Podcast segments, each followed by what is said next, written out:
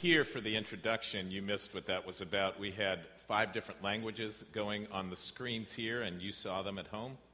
And it was, uh, let me see if I can get this right. Veronica was doing Portuguese, and Julie Martel was doing uh, Spanish, and Lucy Mann was doing French, and Susan was doing Swiss German, German. Yep. And Robin Zimmerman was doing English, although you couldn't hear it, without an English accent. uh, for those of you that are here, please stand for the reading of the gospel. The Holy Gospel of our Lord and Savior Jesus Christ according to John. Glory to you, Lord Christ. Philip said to him, Lord, show us the Father, and we will be satisfied. Jesus said to him, Have I been with you all this time, Philip, and still do not, you do not know me? Whoever has seen the Father has seen me, has seen the Father. How can you say, Show us the Father? Do you not believe that I am in the Father, and the Father is in me? The words that I say to you, I do not speak of my own, but the Father who dwells in me does his works. Believe me that I am in the Father, and the Father is in me. But if you do not, then believe me because of the works themselves. Very truly, I tell you, the one who believes in me will also do the works that I do, and in fact will do greater works than these, because I am going to the Father. I will do whatever you ask in my name, so that the Father may be glorified in the Son. If in my name you ask for anything, I will do it. If you love me, you will keep my commandments. And I will ask the Father, and he will give you another advocate to be with you forever. This is the Spirit of truth, whom the world cannot receive, because it neither sees him nor knows him. You know him, because he abides with you, and he will be in you. The gospel of the Lord. You, Lord Please bow with me in prayer. Lord, take my lips and speak through them. Take our minds and think through them. Take our hearts and set them on fire with love for your Son, Jesus Christ, in whose name we pray. Amen. Please be seated for those of you that are here.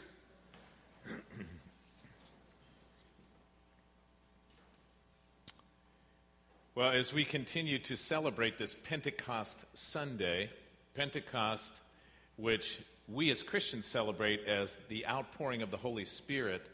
And the church blossomed at that point, and the Lord did incredible things through his people. But really, the roots of Pentecost go back to the Jewish days because it was a Jewish feast first before it became a Christian celebration of the Holy Spirit. And if you look at the, the Jewish feasts and festivals throughout the Old Testament, and the ones that the Jews even celebrate today, there are various festivals and feasts, but the three primary ones that uh, we hear about often uh, the Feast of Booths or Tabernacles, which is the final harvest, Passover, which we talk about Jesus, our Passover sacrifice for us, was actually the Passover lamb. And we believe that Jesus is the Passover lamb once for all for our sin. And then you've got this strange feast called Pentecost. And I say strange because most people, if you were to ask what the Old Testament roots of Pentecost are, they would say, Well, I'm not sure. And it's the Feast of First Fruits.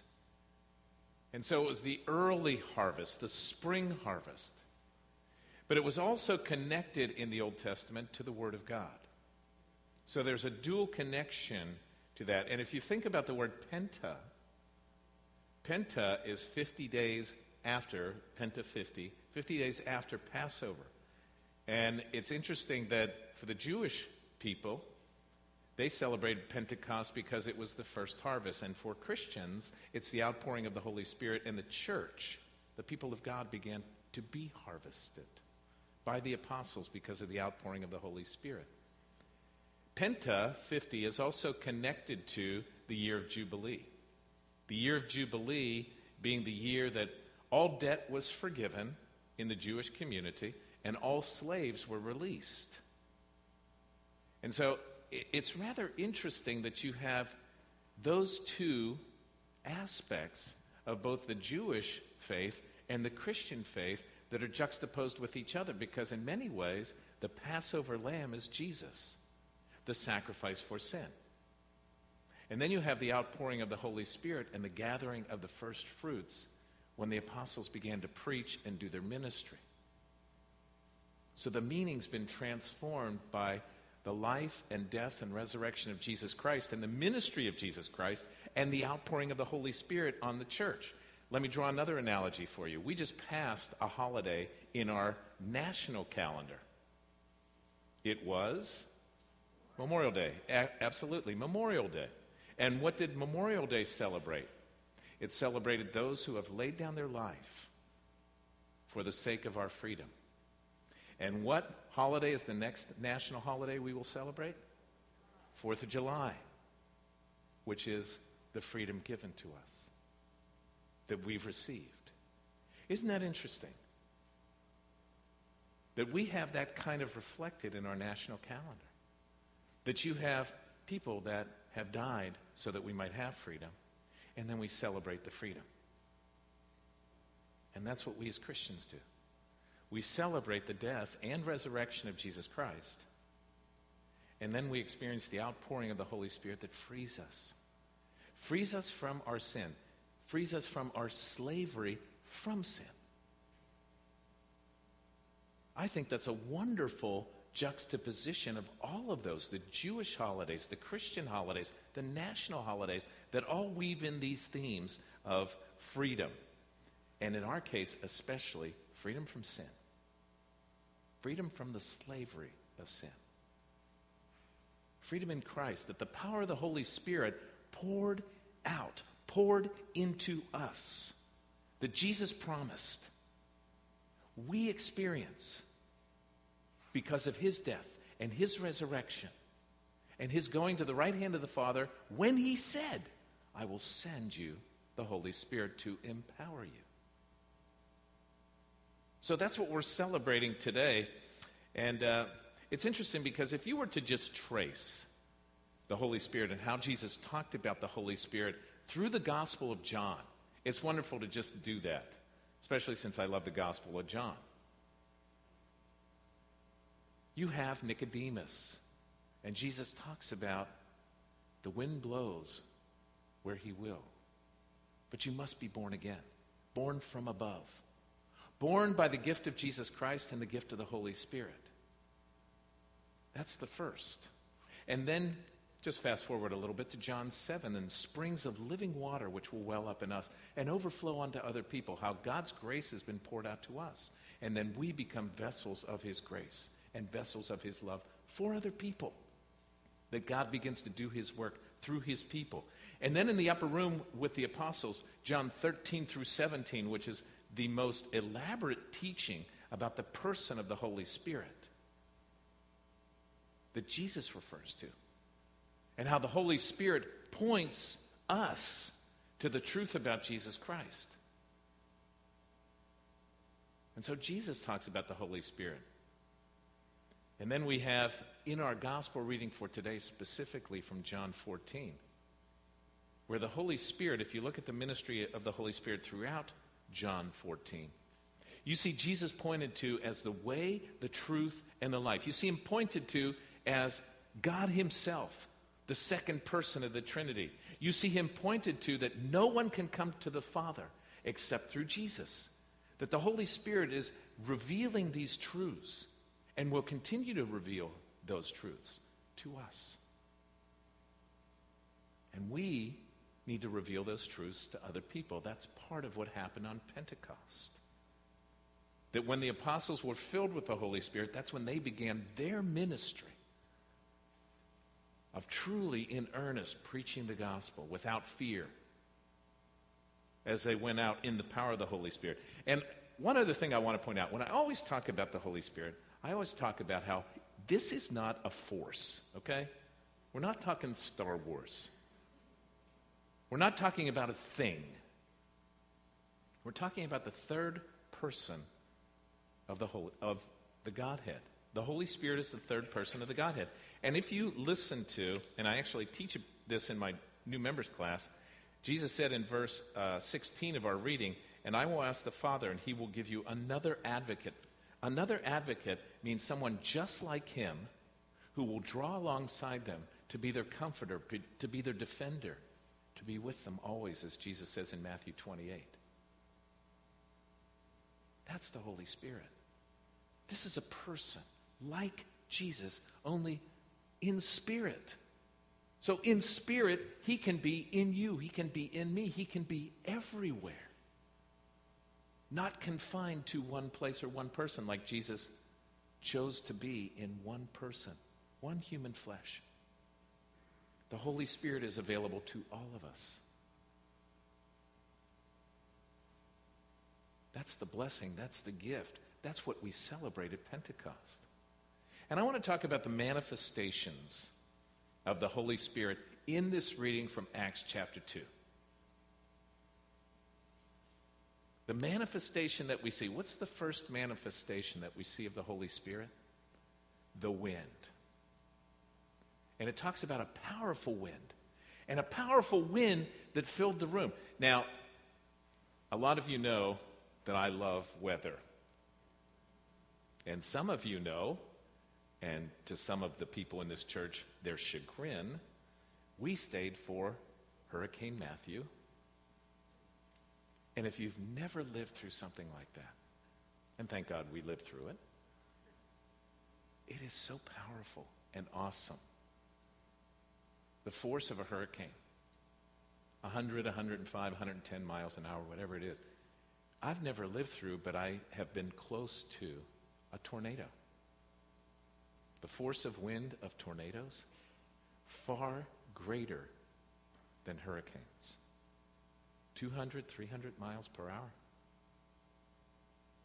Jeff Partlow wrote a book on that. And it's an amazing story, but the power of a tornado. And in both cases, you don't know exactly where it's going to blow and how it's going to be. In both cases. We have these hurricane predictions that predict from the tip of Florida up into Maine, and the whole coast evacuates because they don't know. That's the wind. We don't know exactly how the Holy Spirit is going to move in and around us. We don't know. We seek. We allow ourselves to be filled. And if you look throughout Scripture, there's wonderful examples of how the wind operates and where the wind shows up. The first in the, the book of Job, where there's a powerful whirlwind, and the world, the, in the whirlwind, the Lord spoke from the whirlwind to Job to talk about who he is and what that means for Job amidst his struggle and his pain and all the destruction and devastation that happened around him in his life and how the Lord lifted him. And then we think about Elijah and the powerful wind. And after the powerful wind, the Lord speaks in a still small voice to his heart. And one of the great visions found in Ezekiel, the valley of dry bones. When all these dry bones have flesh put on them and they're alive. And that brings us to the other manifestation of this, of this Holy Spirit working and what the word means. Ruach in the Old Testament, wind also means breath. God wants to breathe life into us. Life, not dullness, not selfishness, not living in a little cocoon. Life. We have this life, we have this breath, this power of the Holy Spirit that we have access to to transform us. If God can change all that. And then he brings this, this teaching to Nicodemus, who was supposedly one of the most well educated Jewish Pharisee on the Sanhedrin who just didn't understand.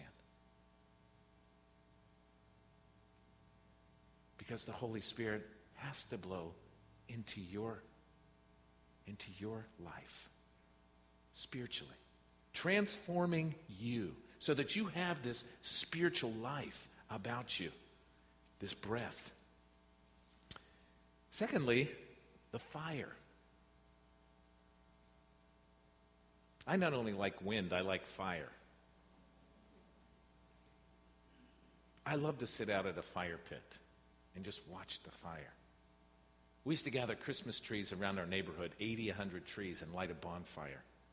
It was incredible. I used to love that. Fire. Again, it bespeaks power.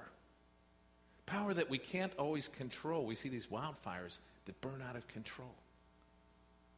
And yet, at the same time, when we think of fire, like a fire pit, like a fireplace, we think of warmth. And both of those ideas are contained in what happened on Pentecost. There was this powerful outpouring of the Holy Spirit on the apostles, on the early church. And they moved with that power out from their fears. And they operated with that love, the warmth. So there's zeal and there's compassion and they're brought together by the Holy Spirit working in us. That's meant to be who we are. With the Holy Spirit working in us, this zeal and this compassion. And there's this reference to tongues of fire. It's a manifestation for our sake, so that we understand that this inward reality has an outward reality to reveal to the apostles and to those around this is real. This is the work of the Holy Spirit burning in their hearts, so much so that they moved out. They moved out from a place that used to represent fear in the upper room when they hid when Jesus was crucified. Even in the upper room after they heard that Jesus had risen. And in the upper room as they prayed after Jesus ascended for this outpouring, for the Holy Spirit to come which we need to do as well every day to invite the Holy Spirit to fill us and transform us. Each person, every person. And then the actual speaking in tongues bespeaks another ministry and power of the Holy Spirit working in us. Maybe not all here speak in tongues. Languages have always been difficult for me.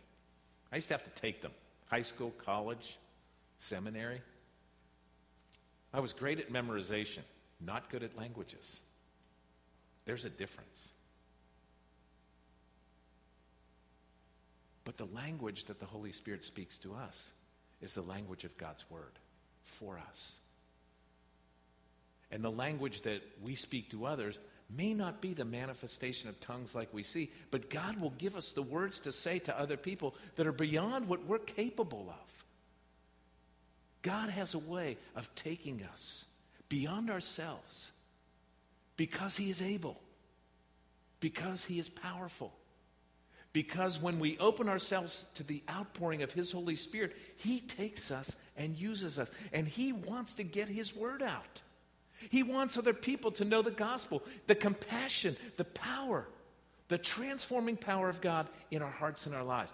That's what His desire is for us. It's not just about being obedient, it's not just about God's holiness. It is about those. It's not just God providing for our needs, it's more than that.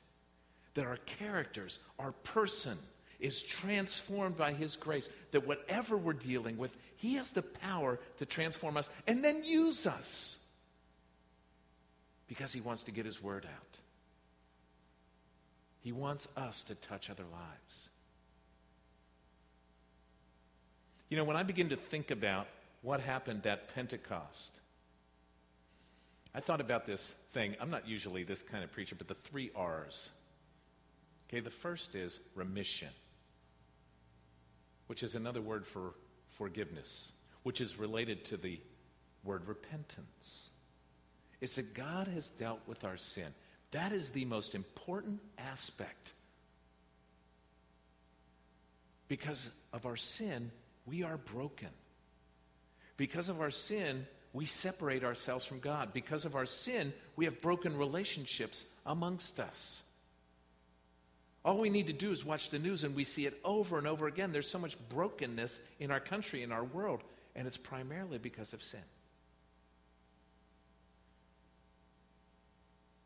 And when we allow God's gospel that comes to us through Jesus Christ, that comes to us through the work of the Holy Spirit in our hearts, in our minds,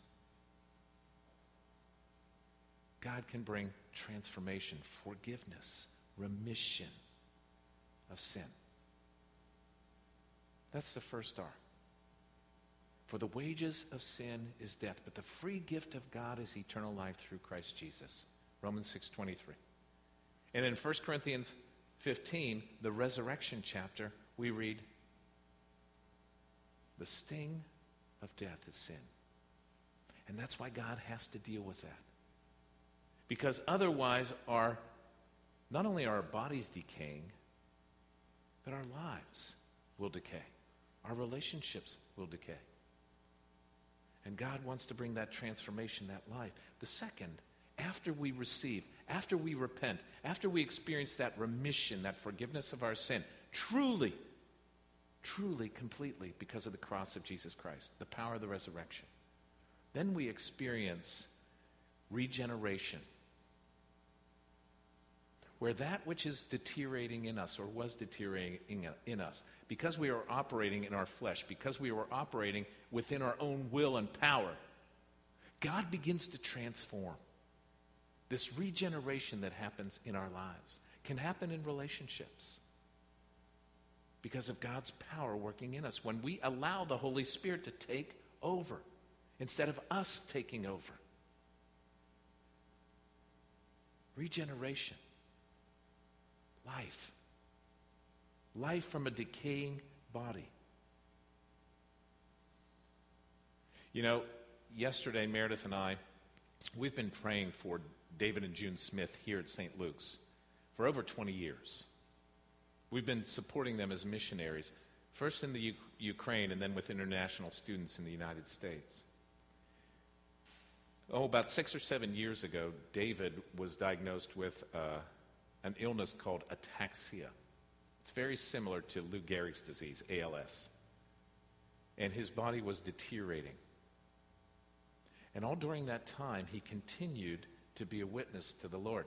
June sent Meredith a text, I believe it was last Friday or Saturday, when we were away visiting our son Daniel and his family, that David took a turn for the worse.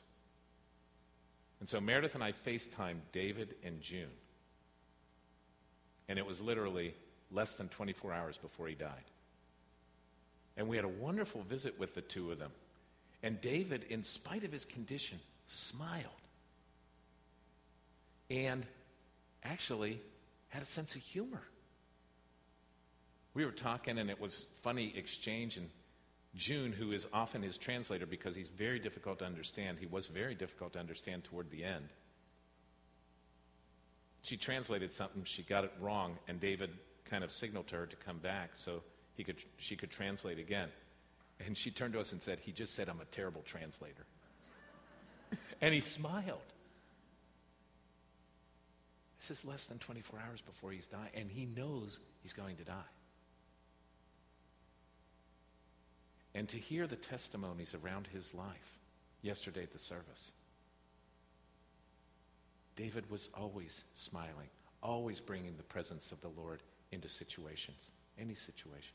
His gentleness, his kindness, his smile, his joy. Because he knew ultimately his body would be regenerated for all eternity. And he manifested that now, even with a deteriorating body physically, not spiritually. He was a powerful witness throughout his life and throughout his dying. And it was a wonderful, uplifting service, not without tears, but tremendously uplifting. Redemption, the third R. He has redeemed us. He's paid the price for us, which is what the word redeem means. And if He's paid a price for us, we empty ourselves so that we can be filled with His Holy Spirit. Redeemed. And the outward results that we see in Scripture As Acts, un, Acts 2 unfolds on that day of Pentecost, what you begin to see that happened in the early church, that happened in the apostles, a steadfastness. There are so many Christians that wax and wane in their faith, wax and wane in their commitment to the Lord, wax and wane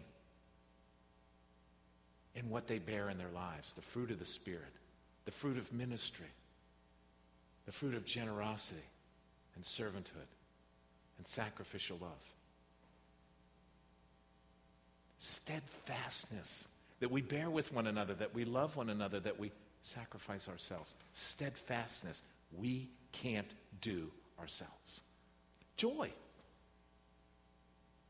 You know, there's a lot of people that are joyless right now. We can always spread joy. I love to spread joy. I really do. And I do it in a variety of ways, but I love to bring joy into people's lives. That's the ministry of the Holy Spirit. That's the fruit of the Holy Spirit love and joy and peace. When we have that peace that passes understanding. You know, Jesus in the upper room, he was going to die in less than 24 hours. Sounds very familiar to David. And what did he talk about? The prayer that he prayed for joy, complete joy for them. And when he showed up in the upper room after the resurrection, their fear turned into peace and joy because he, they were reassured of his love. It was the power of the cross and then the power of the resurrection. And then the power of the Holy Spirit that made this permanent. The fruit of the Spirit flowing out from them. And worship. How many people see worship as mundane, as optional, as not a priority? When what you see in the early church, they gathered together constantly. That's why the church had such power. Because they never neglected gathering as the community of the faithful, inviting the Holy Spirit where two or three are gathered together in His name. There He was. And it's meant to be a foretaste of heaven. You know what the world thinks is a foretaste of heaven? They miss it because it is so fleeting. God wants to begin His work of eternal life in us now by the Holy Spirit working in us, bringing that new life, that regeneration, that transformation, even though this body is decaying, this physical body. He transforms us in our character, in our grace, in our love, in our joy, in our reaching out to others with the Word of God, with the gospel of Jesus Christ. That is Pentecost. Let's pray that the Holy Spirit is poured out on us today and every day. And that we, like the early church, would move powerfully because of the wind and the fire and the tongues. Let's pray.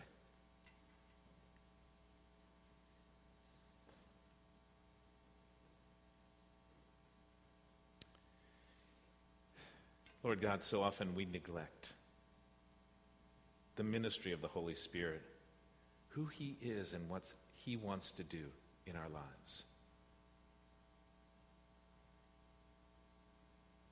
How by your grace we know the gospel. And by faith we know the gift of the cross and the resurrection.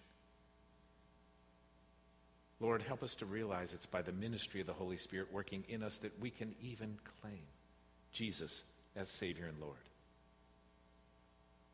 And Lord, that by your Holy Spirit, we can be transformed more and more into the image of Christ, more and more. Greater works than these Jesus said. Because of the Holy Spirit working in us and through us. Lord, I pray that for those who don't know you, right now, that they would open their hearts to the truth of the gospel, the ministry of the Holy Spirit, of pointing to Jesus as the way, the truth, and the life, the power of the cross and the resurrection, and for all of us, that we would be willing to see how sin can grip us how brokenness can seize us how fear can control us and imprison us,